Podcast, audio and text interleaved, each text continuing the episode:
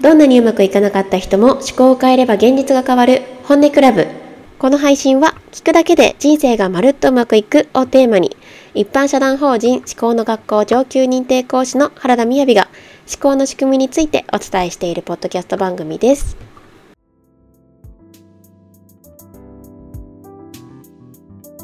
はい、ということで今回の内容は会社が倒産してしまった彼氏ができない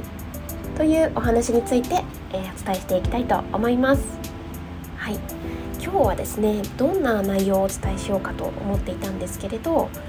えー、結果が目的思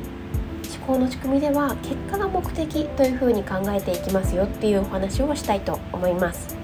でこのタイトルにしようかなと思ったんですけれどなんかとってもつまらなそうだな あのタイトルだなと思ったのであの会社が倒産してしまったそして彼氏ができないという最近私がお聞きしたお悩みについて、えー、解説しながらその結果が目的っていうことについてお話ししていきたいと思います。はいじゃあ早速なんですけれどその結果が目的っていうのはどういうことなのかということですが、えーとま、本当にシンプルにそのままなんですけれど例えば、えーと、じゃあ今日あの夜8時頃からなんか大切な会があるとしますよね。顔合わせの会があります。でそこ今あの予定通り行けるはずだったんだけれど突然電車がなんか事故を起こしてしまったことがなんかこう玉突きみたいな感じで自分ので乗りたい電車も遅れてしまっていてでその顔合わせになんと30分も遅れちゃったみたいなことがあってそして結果なんかちょっと関係が悪いような感じになっちゃったみたいなこう嫌だったことがあるとするじゃないですか。でそしたら私たちって通常あなんかもっと早めに行動するべきだったなとかいや自分は悪くないしとか、まあ、そんな風に思うと思うんですけれど、えーと、まずですねその例えばそういうちっちゃなトピックだとしても得てる結果が目的なわけなのでなんでかっていう理由はわからないけれどもどどういうことがメリットになってるのか最初はわからないかもしれないですけれどもまずあの分かっていただきたいのはその会に遅れて参加したかった。もしくは最初から参加したい。最初っていうのは時間の始め。時間の始めから参加したくないっていう気持ちが思考がたくさんあったってことなんですよね。なんか得てる結果つまりその間に合わなかった。遅れてしまった。みんなを待たせてしまった。っていうのがご自身がやりたかったものなんですよね。でえーって思うかもしれないですけれどじゃあ、えーと、ちょっとさっきのこの会社の話にするとこれは旦那さんの会社が昔倒産してしまったんですけれどみたいなお話だったんですよね。でじゃあその会社が倒産してしまったっていうのはあの何て言うんですかねこれはどうにもできなかったように思ったりするかもしれないですけれどこの会社が倒産してしまうことによってじゃあ旦那さんにどういうことが起きるかってことを考えていただきたいんですね。そうすると働けないですよね。もしくはあの仕事が仕事を変えなきゃいけないんですね。でまずあの働けなくなりますよね。いきなりやなんか倒産しちゃうわけなんで。なんでここで気づきたいのはあの思考って私すごくいいないいなっていうのも変ですけどまあ、素敵だなって思うのが例えば今の話とかって旦那さんが思考の講座を見たらいいとかではなくってご自身の中その奥様の中に働きたくないっていう気持ちが大量にあることによって旦那さんの会社が倒産するっていう現実を作っちゃうってことなんですよね。得てる結果は働けないでそれはじゃあ旦那さんにたくさんあったのかっていうとご自身の中に大量にあったのでそばにいる旦那さんが働けない状況になっちゃったっていうふうに考えてほしいんですよ。でなんか他の回でも言っていると思うんですけどもうこういう話をされするとそしてそれが本当に今今会社が倒産してしまってもどうにもこうにも大変だっていう状況でこんな話を聞いたりするといやえじゃあ私が悪いって言うんですか？って本当に皆さんおっしゃるんですけれどもで私もよくわかるんですがいいとか悪いとかっていうわけじゃないんですよね。で私が悪いんだ私がいけないんだってご自身を責めてほしいわけじゃないんだけれどもあの自分がこの現実もこの現実まで自分が作ってるっていうことが心から、まあ、OK 認められるとそれを変えていく力が手に入るわけなんですよ。わかりますか？そのえ私が悪いっていうの？っていうのともう本当になんか表裏一枚みたいな感じなんですけど私が悪いっていうよりはその望まない現実を作ったのは私なんだなって思うことができるとその現実をじゃあやっぱそれは嫌だった変えますって言って変えることができるんですよ。いやこれって私のせいじゃないからってしてしまったらつまり私によっては作られていないわけなのでっていう風になっちゃうと私にも変えられ変えることはできなくなっちゃうわけなんですよね。なんか伝わりますかね？で、えーと、こういうお話の中でなかなかこう彼氏ができないパートナーができないみたいなお悩みを感じていらっしゃる方もいると思うんですけれどなんかそういった方も一回結果が目的なんだっていうことが腑に落ちるとなんでなんでなんでっていうこのなんか、まあ、ある意味バネガティブ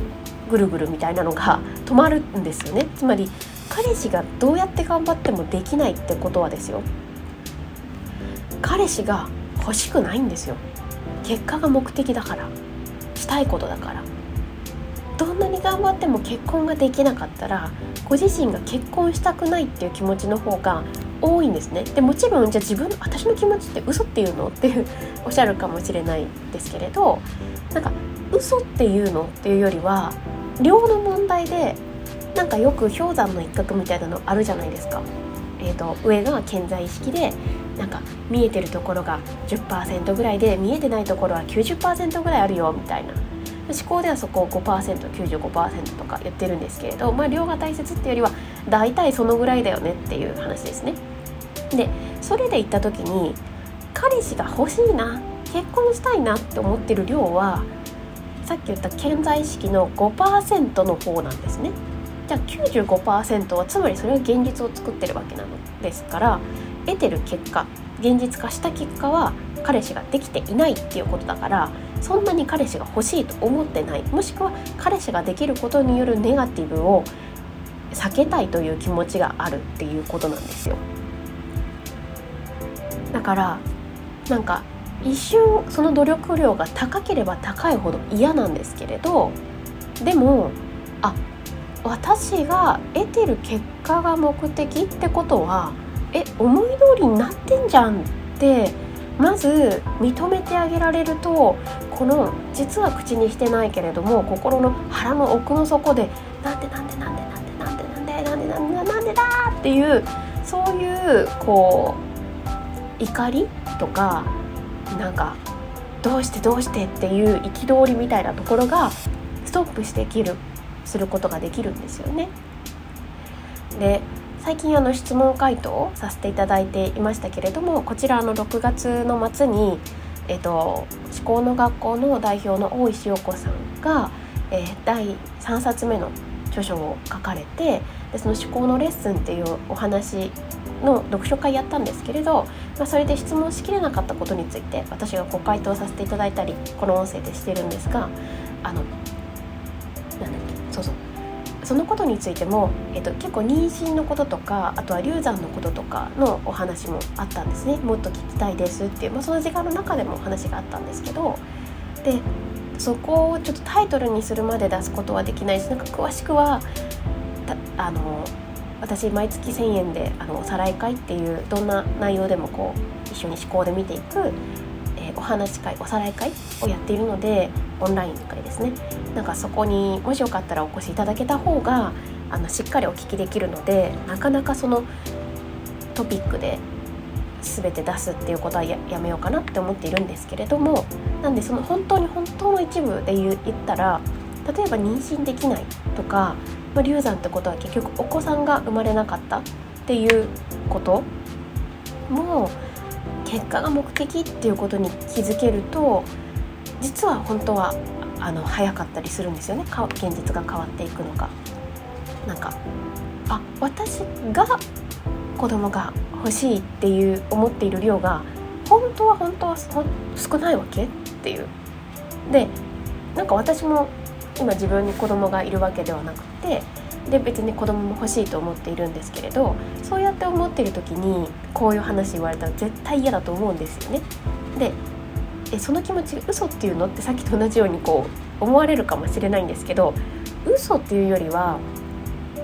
うんとなんか潜在意識は丸ごと分かってるって思ってほしいんですよね。でそうしたら例えばその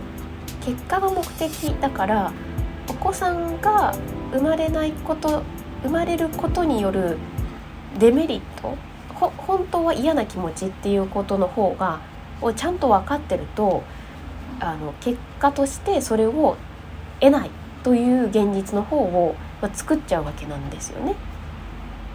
で本当になんか私たちの心の中って6歳児みたいなあの感じなんですよ。で特に潜在意識っていうのは実は6歳までにあの作おおよその形が作られているんですね。でそれによってこの現実が出来上がってるって考えると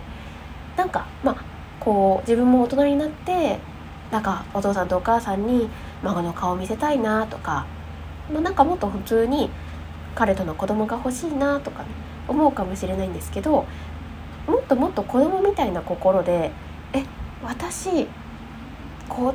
子供の面倒見るっていうか私が面倒見てほしいんですけどみたいな気持ちが実はあったりとかあとはなんだろうなうーんあとあそうですね回でもありましたけどお父さんとお母さんをなんか喜ばせてしまうって分かってる人もいますよね。孫が生まれたら2人が喜んでしまう。で喜んでしまうって日本語何なのって話なんですけど実は私たちってその自分が幸せだと両親が無条件に幸せになることを分かってるんですね。だからえじゃあそうしたらいいじゃんって思うかもしれないですけどあんまり6歳児の私たちはそうではないんですよ。特に、まあ、現在的にもご両親に怒りがあればわかるかと思うんですけれどなんか「あんたのせいだ」って言っておきたかったら私が幸せになんてなりたくないんですね100%。あんたのせいでこんな不幸があるんだよっていうふうに言っておきたい気持ちがあったりとかあとはその見て見てくれなくなっちゃうんですねあの実際ご自身が東京に出ててご実家が田舎だとしてもごご存命でないとしても実は私たちの心の中って6歳児みたいなところがいつまでもなくなっていらっしゃったとしても影響を与え続けてるんですよ。でその影響を与え続けているっていうのがあの両親が自分が幸せ100%もう本当に心配ないよってなったら気にしてくれなくなっちゃうの分かっていてでそれが実は嫌だったりするんですね。まあ、そういったことなどなんかまつわる嫌なことっていうのがあったりするとそのお子さんを作るっていうことをやりたくないしたくないっていう現実しないっていう現実を実は作ってしまったりするところもありますっていう話です。はい、でえっ、ー、とそうですねあのそうそう仕私仕事をしたい方、まあ、個人でお仕事をしたい副業としてもやっていきたいみたいな方をお手伝いさせていただいておりますがあの